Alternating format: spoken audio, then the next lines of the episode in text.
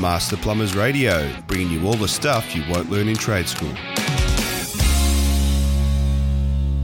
Welcome to Master Plumbers Radio. My name is Daniel Carroll, and today my guest is Matt Reynolds. Matt is the director of XRM Plumbing Services, a high end maintenance firm that he built from his garage before serving in an advisory role for the Laser Group, uh, the leading plumbing and electrical contracting franchise across Australia and New Zealand. Matt's a recognised industry contributor. He's a, an award winning plumber, a podcast host on his podcast called Trench Talk, and a regular contributor to the Australian Plumbing magazine. Matt, welcome to Master Plumbers Radio.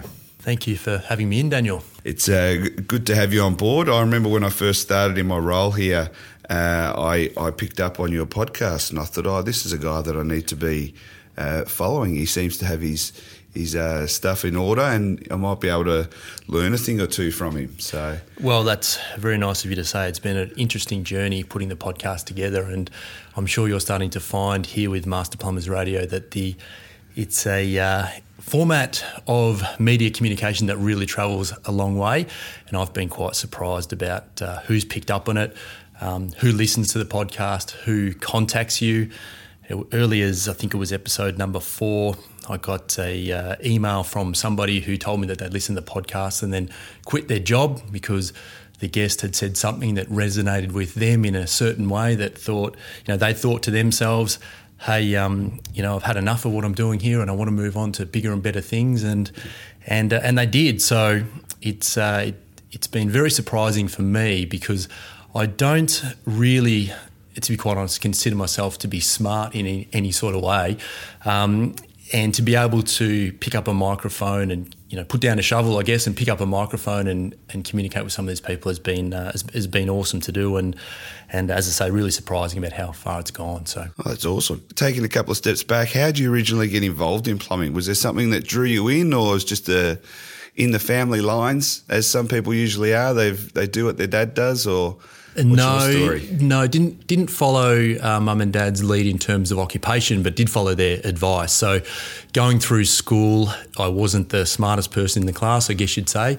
And I remember a conversation that I had with my dad one day, and he, you know, I guess you have it at a certain point in your life, and you know, what do you want to do, where are you going, and all that sort of stuff. And my answer at the time, probably quite naively, was that I wanted to be rich. And the advice that he gave me Which was kid that, doesn't want to be? You well, that's right. Yeah, exactly. Especially when you're following the NBA players and the AFL players. Exactly. They're rich and they do what they love. You know, I'd come to the conclusion that I couldn't be uh, Michael Jordan, and uh, the police and fire brigade weren't for me. So the next best option, yeah, to, to become rich. So the advice that uh, that he gave me at the, the time was that if you want to do that, you need to work for yourself. So some very quick calculations in my head. Um, I worked out that if I went down the uni path and then had to get out of uni, then get the experience, then maybe borrow some money, raise some money, whatever to start a company, that I was really looking at a probably a, a good solid six to ten years before I could actually get into you know into that position where I was working for myself. And then I thought about trade, and I thought, well, four year apprenticeship.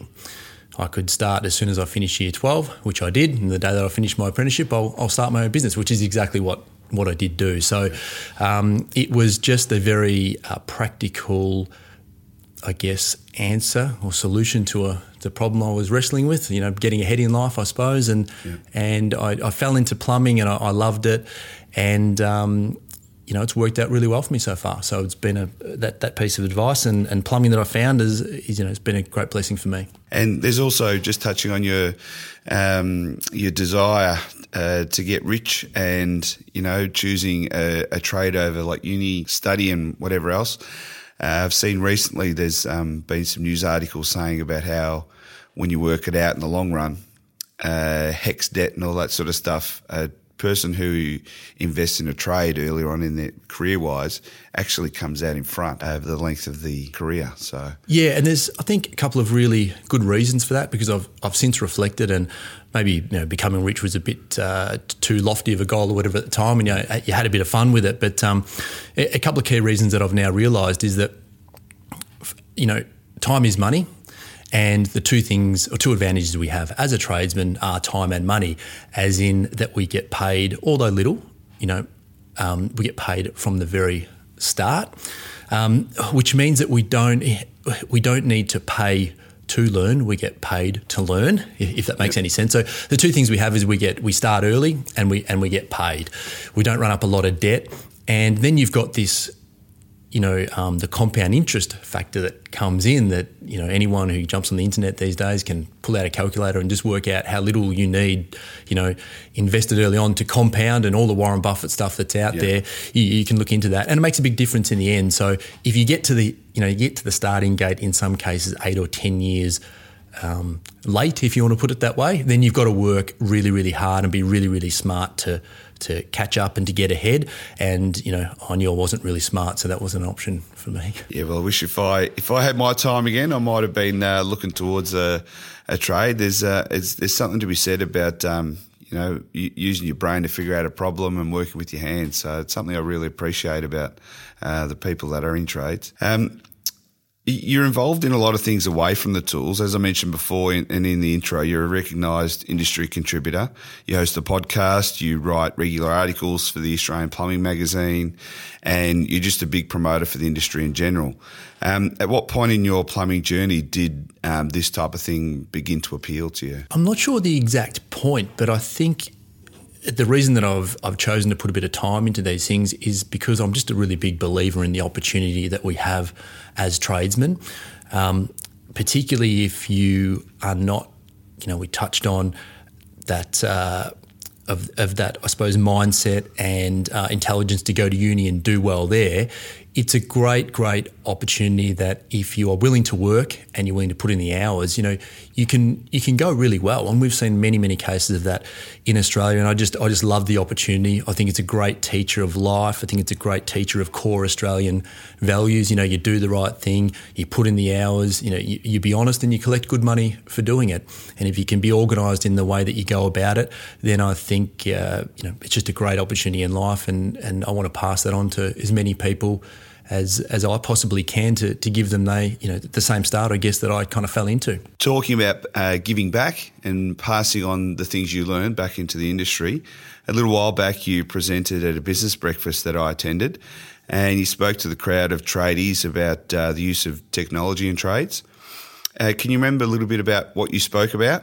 I can recall a bit of what we spoke about. Yeah, the trade industry is in a very interesting um, position at the moment where we haven't fully gone digital, but we're certainly getting very, very close to, I suppose, that someone flicking that switch where we have to be to stay in business.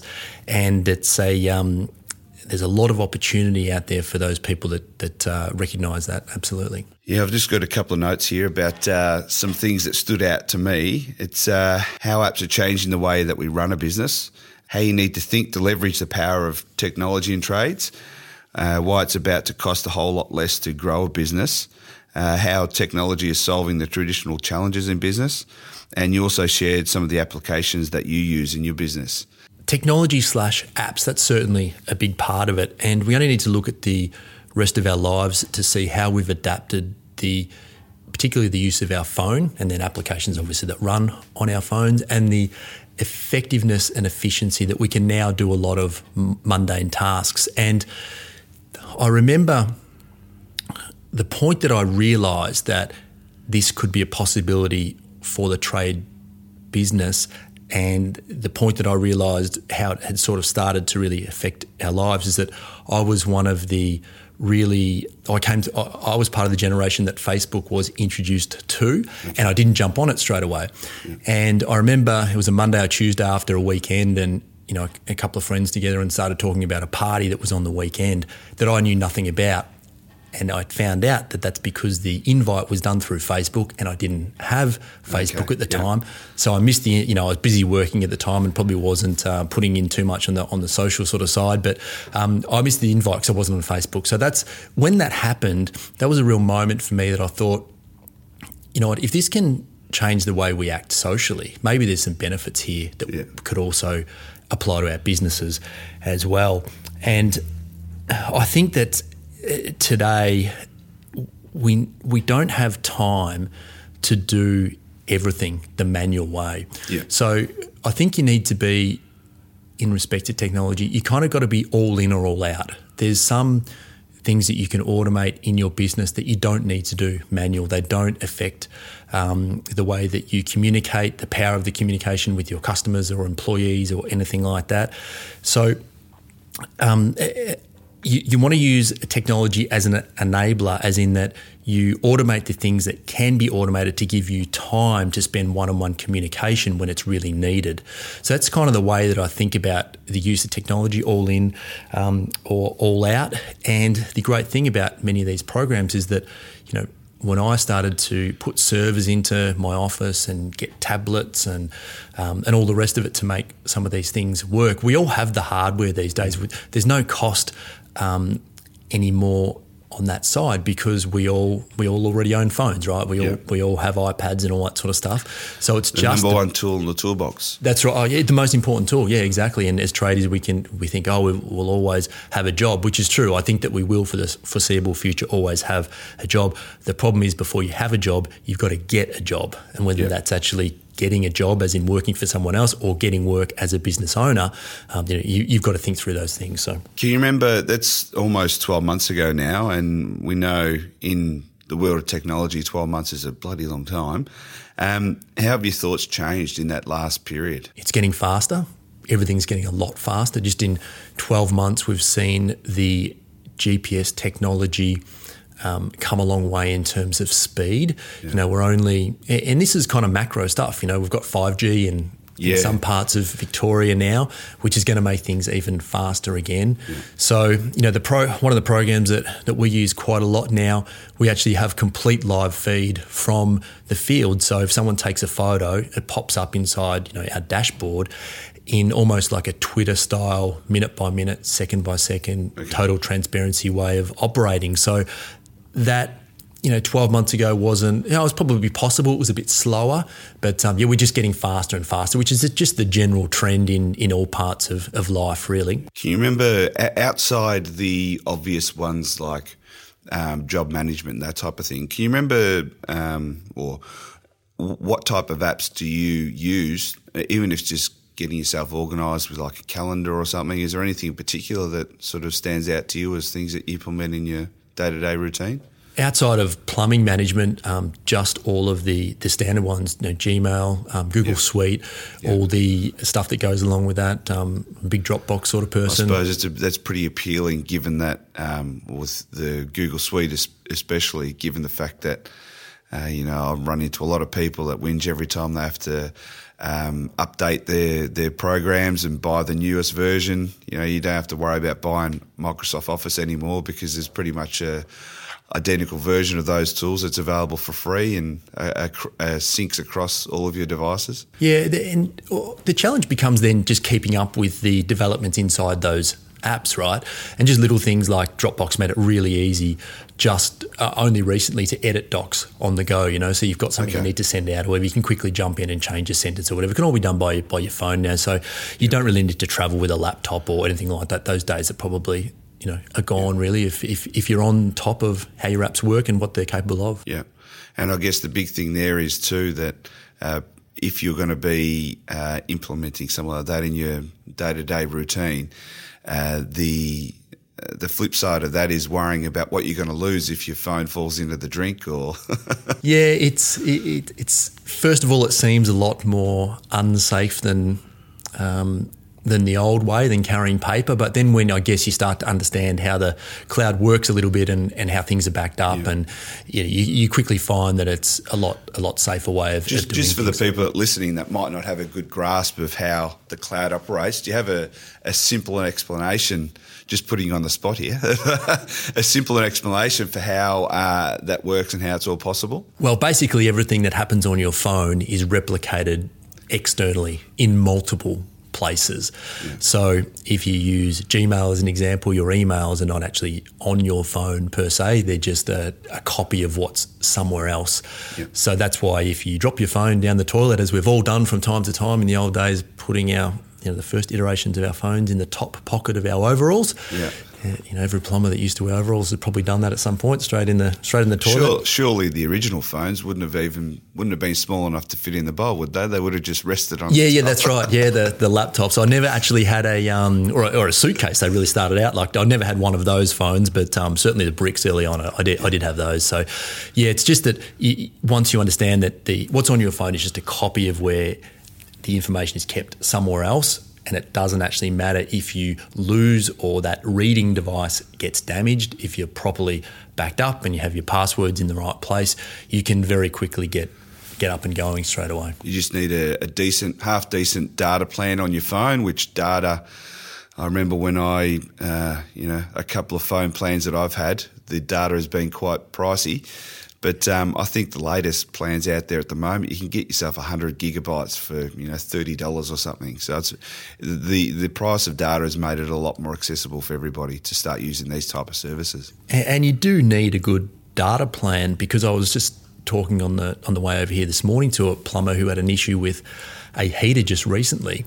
And he went back to the manufacturer and actually ended up doing a FaceTime call, and they solved the you know potential warranty call you know, through a phone, through that FaceTime um, way of communicating, and you need data for that. You know, so it's a very, very small price to pay. You know, data was it did used to be expensive, but I mean, it's it's, it's basically free now. So um, it's just a cost that you've uh, got to be comfortable with paying if you want to move forward. Oh, for sure. Just like uh, you, you mentioned before about the introduction of 5G, when 4G came along, that made a huge difference to people being able to not just work, but even just communicate. Uh, as you said before, uh, the FaceTime calls. That's that's that's massive. Being able to just outside work, being able to communicate to family and friends, and people not realizing origin- uh, initially that you could do so many things other than just talk because you can show someone what you're actually looking at if you're not good at describing things over the phone you can show them yeah, absolutely. And there's some things that you can jump on YouTube and, and learn about when you're on the job. And yep. you know, a lot of plumbers are very good at sharing Facebook and Instagram stories and stuff now, as we've often talked about, and the jobs that they're doing and the work that they're going through, and some of their methods and um, you know procedures and that sort of thing. And, and, you can learn through all of that sort of stuff. So. Um, you just need to organise your phone so it's properly backed up, yeah. and you need to have a good data plan, and you'll be you'll be fine. Yeah. And I'm sure as well with all the different products that a tradesman is dealing with on a day to day basis. There's no need to have uh, folders full of instruction manuals when all these things could, could, be drawn up over the internet. 100% right. And there's a lot of advantages to that. First of all, you've always got access to them, you don't leave them at home. And then manufacturers, suppliers, and the like, they can update them as better be, you know better information becomes available. And as products change over time they can quickly do that at their end which then if you look it up obviously gets replicated on your device. So it's a quicker easier more transparent method uh, you know fits in with this whole i guess technology wave that we're that we're riding as a you know as a plumbing industry and in life. There's so much out there for people to drive efficiencies in their business but it doesn't seem to be a great uptake just yet. Um, Australians are renowned around the world for being early adopters of technology, everything from you know mobile phones to even just online services. What what do you think is holding people back from taking advantage of these? Is it um, are we holding out for something better? Uh, are we waiting for someone to lead the way and to make the mistakes that everyone else is too afraid to make, or is it simply a case of being too busy and or being resistant to change? The main reason I think is that we haven't been forced into it yet because generally we still have a shortage of tradesmen. People need us, if you want to put it this way, although probably not, you know, quite correct. People kind of need us more than we need them in some ways because yeah. there's not a shortage of work. Yeah. So if you don't need to improve yourself, if the market's not forcing that upon you, you can get a little bit complacent. Um, I'm not sure if we're holding out for something better because certainly from the people that I speak to and communicate with regularly, we're not using the things we have available just yet to their full potential. So right. we can't until we understand what we've got. There's probably no reason to you know to hold out for the yeah. future. Um, I, I think this is where the opportunity really opens up because what we're finding is that, and I'll give you an example. Only probably six months ago, I was talking to one company and they were looking at implementing some changes in their in their business. And then they come to the conclusion that the owner didn't really believe in the power of computers. Okay. And if you come from that mindset, well, then none of this is probably going to make any sense to you at all, right? mm-hmm. You've got to be in that spot, in my opinion, where you're continually um, testing and, and and trying new things eh, to just to be open to new and better ways of doing things. And what's going to happen is that we do have a bit of an aging population in this plumbing industry. More people are going to start exiting soon. If I've got the statistics, statistics even correct than what are coming in. So the people that are coming in are going to be um, more valuable. Yeah. So what's going to happen is that plumbing companies are going to have to find a way to communicate with these younger people coming into the industry, and they're all on their phones, they're all tech savvy, and all that sort of stuff. So there's there's that. There is also we're starting to see that the the, the main people that all that uh, order plumbing work and have plumbing work done own real estate, and these people are also aging. What's going to happen is that eventually that property is going to be passed on to younger generations who are going to be tech savvy as well. So, as a forward play on um, shoring up or protecting your business, you want to have a tech environment, in my opinion, for these younger people to come into because if you don't, they won't want to work for okay. you. Yep. You know, and that's going to be a big part of becoming a, an employer of choice. You know, you're going to have to operate in a way that people want to work. You know, so that the, the tide's going to change a little bit and, and, touching on that, being being an employer of choice. Um, similarly, you've also got to be offer a service that people want to engage with. And you wrote in a recent column for Australian Plumbing that consumers are wanting more and they want it to be better and they all they want it to be faster. They want it to be now. And there's a huge desire out there for a higher level of service and a variety of uh, choice.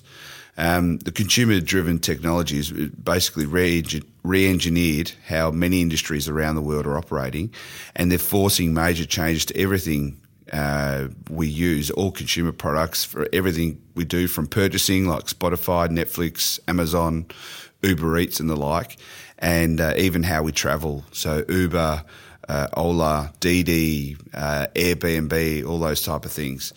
Um, I guess that's a typical case of people voting with their thumbs. You know, you can do all these things from the, the comfort of your couch at home. Um, it, it, seems to me through all that that there's, there's, a huge opportunity for disruption in the trade space. Yeah, and I've written a few articles on this about we're being um, primed for disruption because there is so much money uh, in the trade space and so much money that gets transacted, you know, under that um, building and construction banner that these bigger companies are not going to just observe that forever. They're going to want a piece of that. And I've done a fair bit of um, uh, communicating and, and, and research and stuff in the US at the moment. And what this has really forced is the disappearance of the middle sized plumbing companies.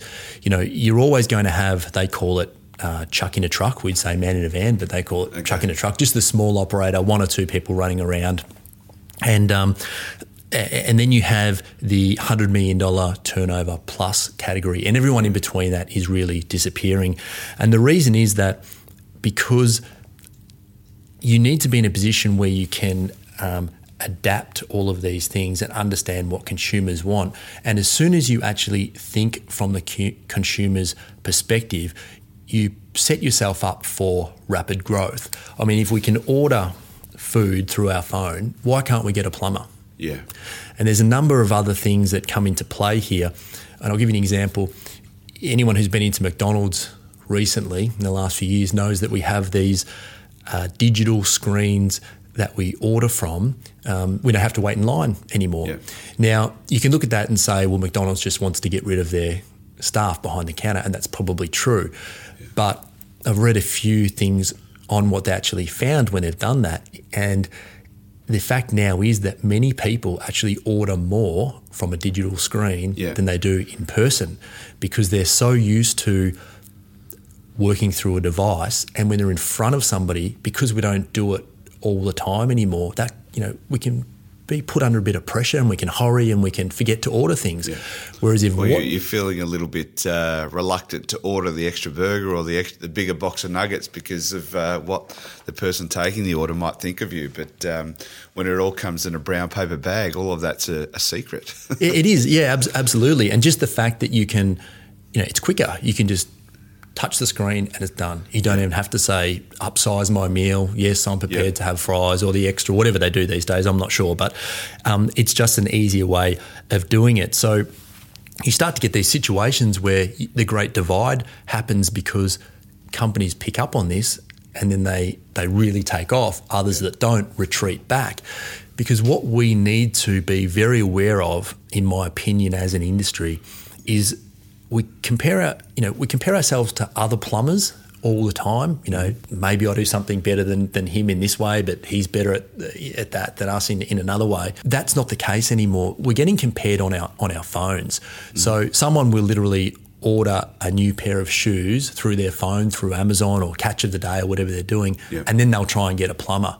And even if that correspondence, even if that contact with a plumbing company means that they have to call, they have to wait on hold, then they have to call them back, then they need to email them, that's so hard in comparison to what they've just done. Yeah. It makes the plumbing company look bad, even if they haven't got any worse.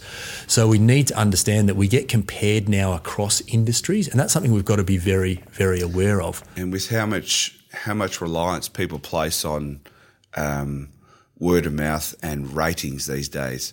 Well, we've seen um, both good and bad uh, examples of people push for that uh, high ranking on Google or the five star review on whatever on whatever booking agent you're using.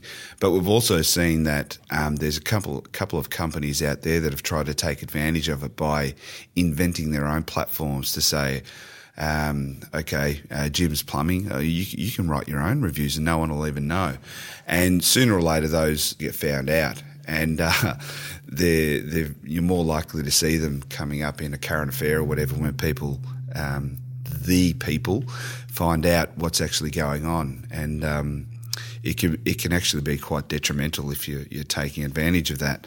In, in relation to being able to uh, attach uh, that type of technology to the trade space. As an association, uh, we're, we're always on the lookout for solution that can that we can present to our members to help them drive efficiencies in their business and get back some of the much needed time uh, in their day, and on top of that, be able to deliver a greater service for their uh, both their current and prospective customers. Master Plumbers has recently signed an agreement to make uh, IFA tradies available exclusively to our members, and it's uh, a company you're actually involved in yourself. Can you tell us a little bit about IFA Tradies and how you got involved? Yeah, sure. So I'm an early investor and advisor at IFA Tradies, and it was it, funny story, I guess, how I did get involved and speaks back to what we originally covered the the power of the podcast. Um, the founder uh, Logan contacted me a number of times um, early on in building the product through LinkedIn. And to be honest okay. with you,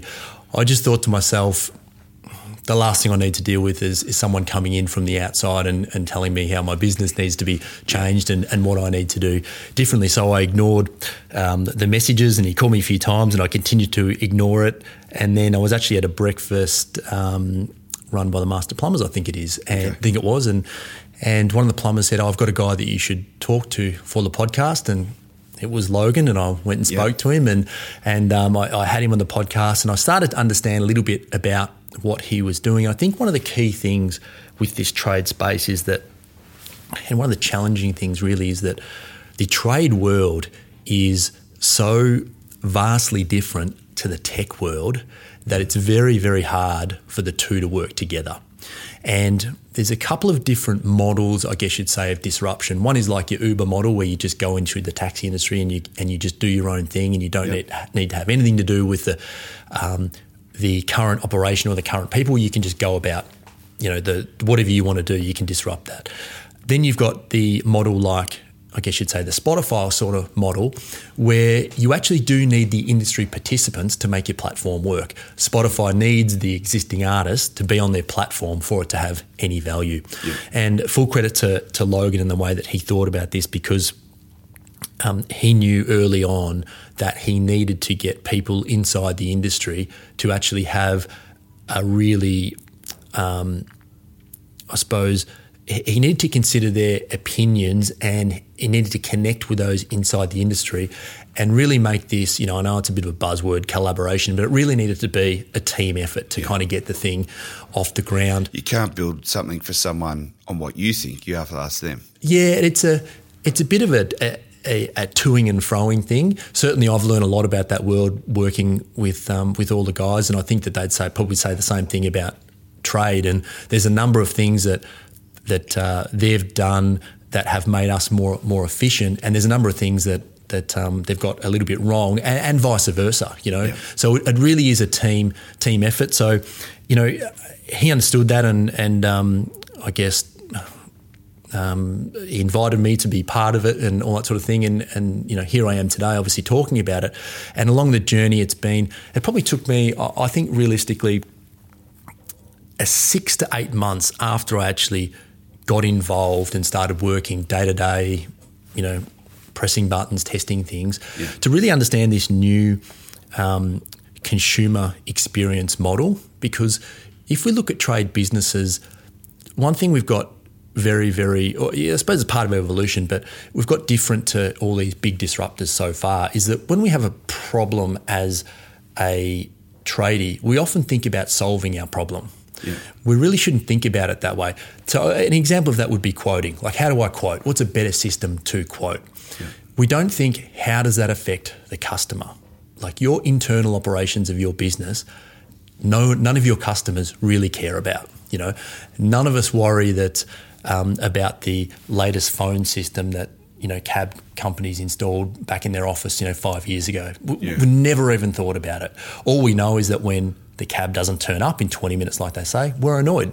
Then Uber comes along and gives us a much better experience, and we go for it. Don't look back. We don't look back. We get we, we try it once and we and we really don't get back. Uh, don't look back. So it took me a while to get my head around this um, consumer facing technology. So the way that i for Tradies has been built is from the consumer perspective. It's about giving them control of the things that are happening with their job in a way that benefits you as a business owner.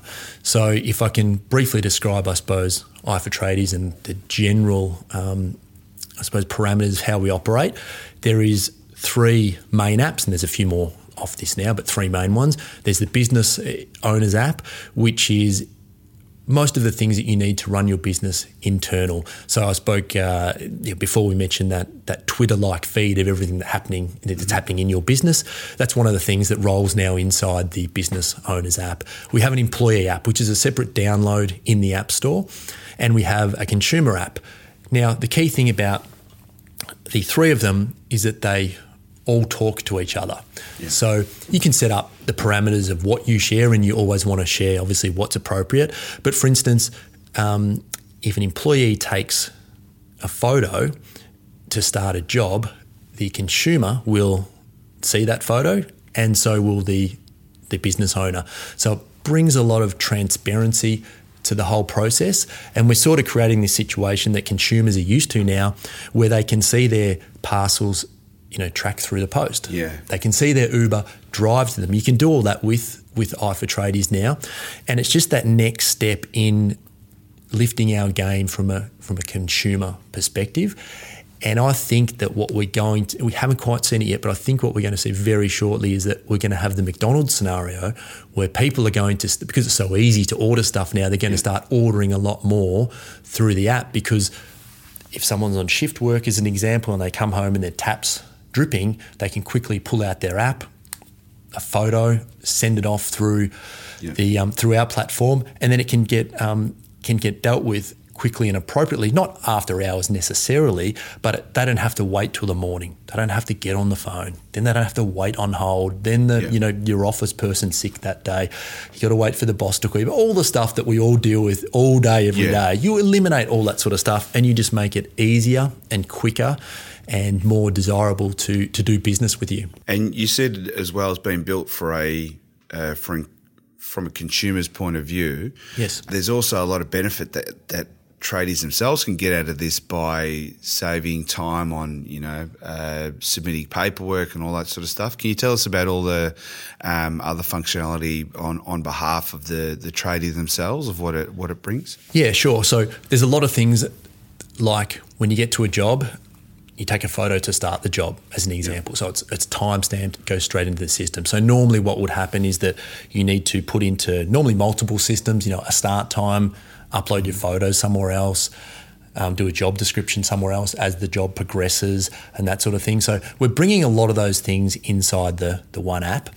Um, as an industry, we've been pretty bad at collecting large amounts of data about yep. what we do. You know, we have P&Ls and we run balance sheets and all that sort of stuff. But if you're looking at, for example, buying a company, you really don't know there's there can be a lot hidden, I guess you'd say, behind those sales figures, as an example, about what actually happens. Yeah. So what we're going to start seeing is that as as more of these systems get adapted, people start using them, they're collecting data. You can actually get a good um, collection, a good understanding of what's happening inside the business. And there's a, just a lot of secondary things that come after you make this whole job process uh, a lot easier. So to, to, finish off the job process really quickly, you can't finish a job without taking a photo. You know, you can take payment through the app on completion.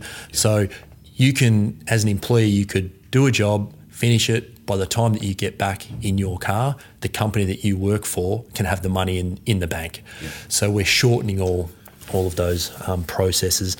And where the big data component comes in here is another real example. A company recently was moving offices. I've used this example a few times now.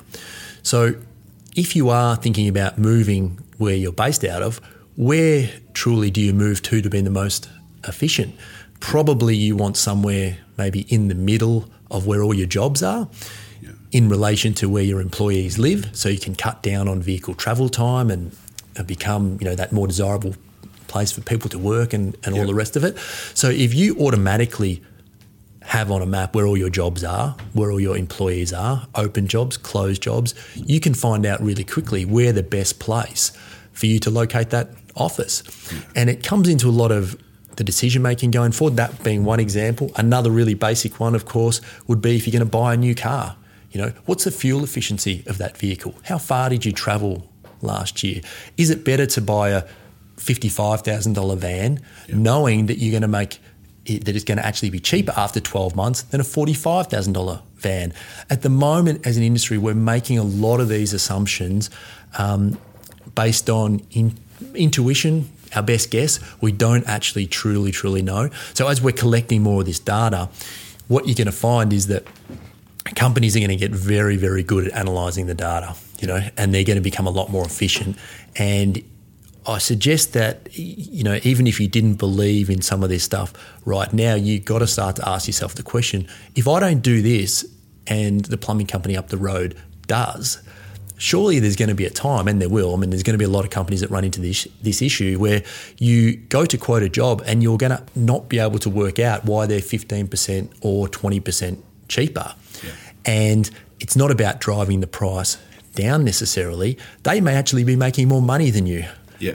And also have that saving because they better understand what's going on inside their business. And until you have a process or a system to collect all that information, you can't analyze it, which means you just can't be the most efficient that you can be. And it's, I understand it's a platform that's pretty flexible as well. You don't necessarily have to have uh, work coming to you through the platform. You could also transpose or even direct jobs that you're getting elsewhere and put them into the system and manage it that way? Yeah, so it's a it's a cloud based model. All our stuff is on on the Google Cloud. So yep. we have situations now, and you know my specialty was was uh, you know real estate work and and the rental space and that sort of thing. And now we're integrating and connecting some of the rental management systems directly yep. with the business owner's dashboard. Okay.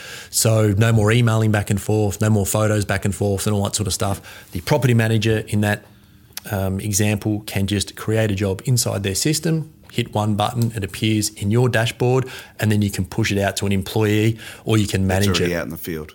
It's already out in the field. Yep. yep. Um, Again, managing efficiencies. If you have got five blokes out on the road, you can just say, oh, this one's closest or this one's got the right tools to do the job. We'll give it to that bloke. That's right. And in, instead of spending that time getting your emails, saving photos, putting it into a job system, then pushing it out, then you forgot a photo and you're in a rush, so only half the address went through and not all of it, all the time that we used to spend, you know, chasing out, managing, all that stuff that doesn't matter, you can now put towards going and seeing that property manager and having a coffee or a, you know a beer on a Friday night or whatever you want to do, you can get much more personal, okay. uh, personal with those relationships because you automate the stuff that doesn't matter. So it's a it's a big part, and we're going to see more and more, you know, of this going forward. This is just the very very first steps. And, and in was going to say in early stages now. It's been in production and development and testing for a long time now, and it's it's starting to get a bit of traction amongst uh, trades around the country. And from plumbing in Victoria, uh, it's available exclusively to Master Plumbers members. it, it is, Daniel, and we've we've obviously put something together for all your members to make it. Um, well, I can tell you the the cheapest that it's ever going to be available to to use. Yeah. We we talked a fair bit about this relationship before we kind of started talking to to, to you guys. And I sort of made the point and, and, we came to the conclusion that before we started getting the trade industry associations involved with what we're doing, and there's a number there across different trades around, around the company, that we really just had an, an, idea. We really didn't have a validated idea. And one of the key things that um, has come from working with you guys and making the changes that we've, we've had to to make it work and all that sort of stuff is that both parties here really are trying to lift the standard of the entire plumbing industry. And one of the ways that we do that is by providing better service to our customers. And I think uh, Peter, obviously the, C- the CEO, could uh, could probably see where we were heading in terms of a direction and a trade and wanting to improve that side of it. So, uh, me being a plumber, as we said at the start, having a passion for the industry, wanting to give that opportunity um, to others, it was a great, uh, you know, w- worked out to be a great. Um, I suppose collaboration between us as an industry body and a and a tech supplier, with um, you know many many more uh, things to happen there and and, and progress. But um, you know, very excited for the for the future. And just thinking about some of the other benefits of what uh, the i for platform provides, I was very uh, impressed to see the what happens after a job is finished. Um, you know, job is finished, it's closed off from either end of the uh, platform, either by the consumer or the the plumber themselves. Both parties agreed that the job was completed um, as per uh, the agreement and then they're able to initiate uh, a rating process, I guess you could uh, say. Can you explain a little bit about uh, how that works and what happens afterwards? Yeah, so both the customer are asked or prompted at the end of a job to rate the service that they've got from the trade business and vice versa. Just like the well. way Uber works. Yeah, ex- exactly right. It's about bringing a rating and everything like that. Abs- yeah, abs- absolutely. Because it's about doing the right thing and it's about being open and it's about being honest, right? And there, oh, we've certainly come across, as many other plumbing companies would have along the way, you know, customers that we don't want to work for for whatever reason they don't fit what we're doing. Yep. And there's some customers who might want to work with certain plumbing businesses well, as well. The, so. the first thing you think of is the the guys that don't pay on time or don't pay at all the first ones to uh, get the low rating, and you know, you, you, sooner or later you won't find them in the uh, in the system. Yeah, that's right, and we monitor those ratings as a platform.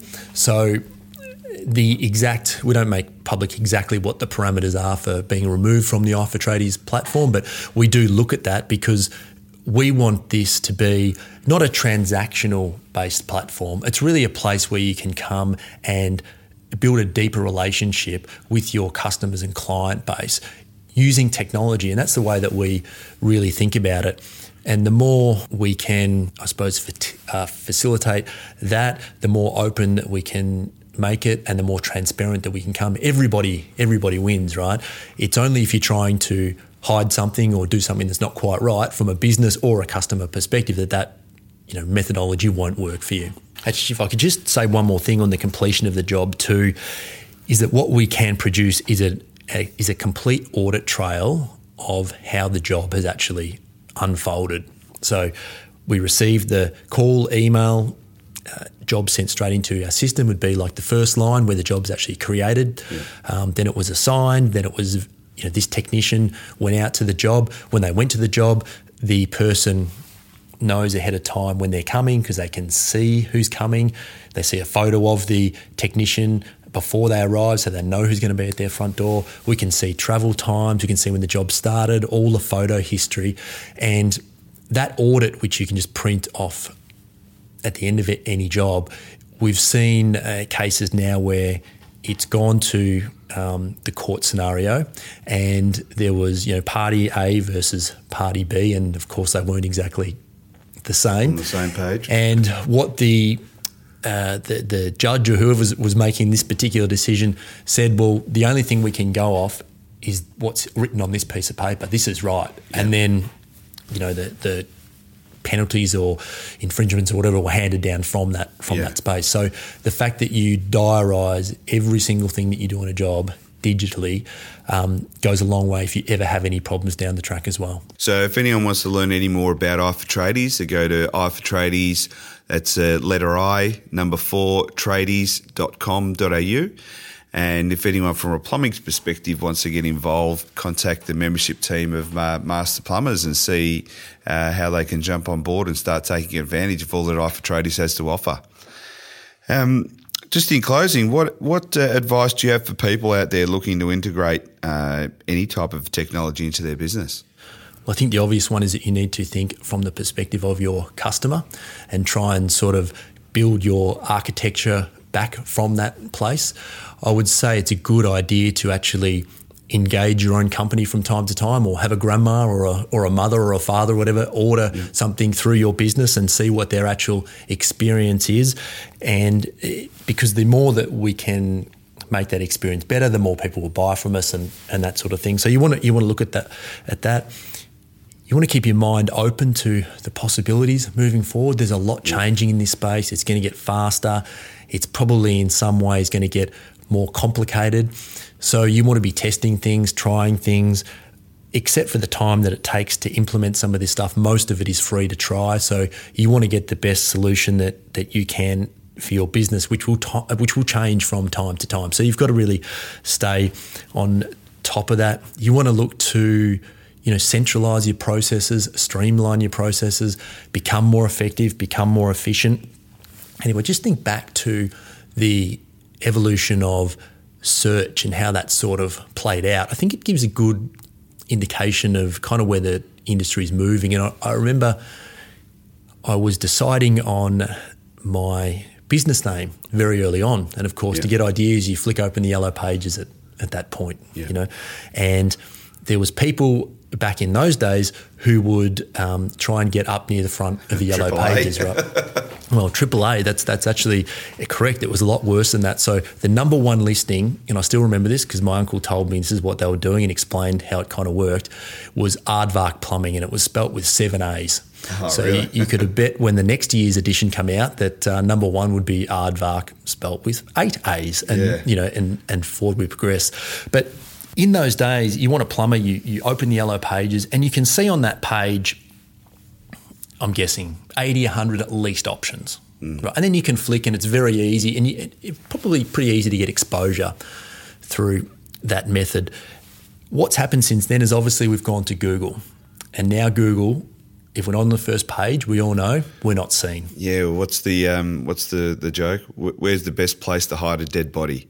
On the second page of Google. Yeah, yeah, that's right. No one ever goes there. A hundred percent. Yeah. So those hundreds of options now that is a fight for just ten yep. on the first page. And if you're outside that that top ten, you won't be found. Yeah. Like as you just said, or or 10, 10 organic listings. You can pay big bucks to go on the front, but that's probably you got to work out where the uh, balance is for how much you're spending to what sort of you're getting back from that investment. And hence we have the divide, the big companies and the really small companies to speak to exactly that. Because there was one episode of my podcast where I talked to a guy um, out of Phoenix in the US, a big plumbing and air conditioning company, who grew his company from, I think it was six and a half million turnover to 103. And what's happened in their space is that it used to be, you used to have to spend about $500 a month as he told me, to be on the front page of Google. Yeah. Well, now that starts at about 25,000. Yeah. So, what that means is that in Phoenix, if you want to advertise your business, you better have that monthly budget. Now, we can straight away see that small companies can't do that, obviously, which means only the big companies can, which means they raise the prices over time. Mm-hmm. Because there's more big companies competing for it, they can afford to spend more, and that price will just go up. But even further than that, Google has now in, it was started to introduce Google services. Yeah. And what Google services is is that they've realized that they are the source of new leads for your business. So it's going to go one step further and this is starting to happen you won't be on the or you won't be advertised by Google unless you have a partnership with them. Okay. And what that will mean is that Google will audit your business, the practices within your business, because they don't want to promote anyone that's not a best practice. Yeah. So there'll be a yearly or a monthly or a yearly fee or however they determine to do it. Um, to get access or to get that exposure to buy those leads, and then they'll also take a percentage of the job that you're doing as well. So all of a sudden, we've gone from hundreds of exposures in that yellow pages right through to, unless you're a big company with a big budget going for yeah. one or two spots, you can't be on Google. And a lot of the avenues that we see now uh, and get worked through, I think are going to start. And we're talking, there's always going to be exceptions, but on a broad scale, are going to start to slowly, slowly, slowly close up, yeah. and you want to think very carefully um, long term about where you want to end up and where you should be investing now to make sure that you take the best advantage of the situation because, like we mentioned, there's too much money in the trade space for these companies not to want a piece of the pie. It might not be right. We might not agree with it. We might think it's wrong, unethical, and all the rest of it. But that's not going to change anything, you know, unless you're going to take on Google and no, you know, virtually no one has the energy, no budget, or desire. That's right to do that. Then, um, then you need to play the game. But you just need to play the game in a way that that allows you um, to win. And I think that those few things, looking forward. Um, as to what is going to happen in different areas of your business is going to put you in a in a really good really good space. But mindset, testing, and and and trying new things, and certainly you've got to be on your phone. Like yeah. business is just on your phone now. Yeah. It doesn't mean you don't have an office with office staff who have screens and all that sort of stuff. Granted, that's you know for some people that's going to be right, but unless you can also make that mobile, yeah. then um, I think it's fairly safe to say that you will lose to someone who does make it mobile. And that's where the majority of your um, more every day we are seeing the the transfer of people going from computers to their handheld devices. So going back and looking at the way your business is set up, uh, not just on the, the tools that you use within your business, but how your business is marketed and presented to the public, making sure that the people who are picking up their phone and searching for your business, if they pull up your website, making sure that it's uh, a responsive website and it it's able to be seen nicely and uh, neatly, and people can get what they want quickly. I guess. Uh, so I guess in in general, uh, it's it all comes down to the opportunity is there. It's just up to who's the one that's going to make it work for everyone else the best. Yeah, and in a changing landscape, um, there's a lot of opportunity. You know, that's the most exciting thing. And I think as an extension of what's going to happen here is that small companies now, as we said, can become big quickly because they can adapt quickly. Yep. You know, you can you can get some of this stuff, you can put it into your business, and you can see straight away does it work, doesn't it? Get rid of it, keep it, move on to the next thing, or whatever. And I think we're going to see some of these small companies really shoot to the moon. And like with all these other industries that have been effectively disrupted, some of the biggest players you know, a you know a blockbuster is not here anymore simply because they they didn't think that the this digital um, wave is going to affect them, and they pay the price if they don't look yeah, into well, it. this, the story goes that they were offered an opportunity to be part of Netflix in the early days, back when Netflix delivered DVDs through the mail, and they they laughed and they said, "Oh, good luck with your efforts." Within a couple of years, they were uh, closing down their stores at a rapid rate just because they didn't see past the now and look to the future. And, and simply looking at that customer experience, you know, getting in your car, driving across town, choosing a video, getting back in, driving home, watching it, taking it back the next day. Like it's easier to press one button. Yeah. Like it's very, very uh, basic when you put it in those terms, but we as plumbers need to think about Yeah. that as well, making that experience quicker, better, and easier. Because the quicker, the better, and the easier that you make it, the more business that you will do. Fantastic. Matt Reynolds, thanks for your time. Thank you for having me in, Daniel, and the opportunity to share some of my thoughts. Appreciate it. You have been listening to Master Plumbers Radio. Check out the Master Plumbers website at plumber.com.au or hit us up on email at podcast at plumber.com.au. You can also check us out on Facebook and Instagram.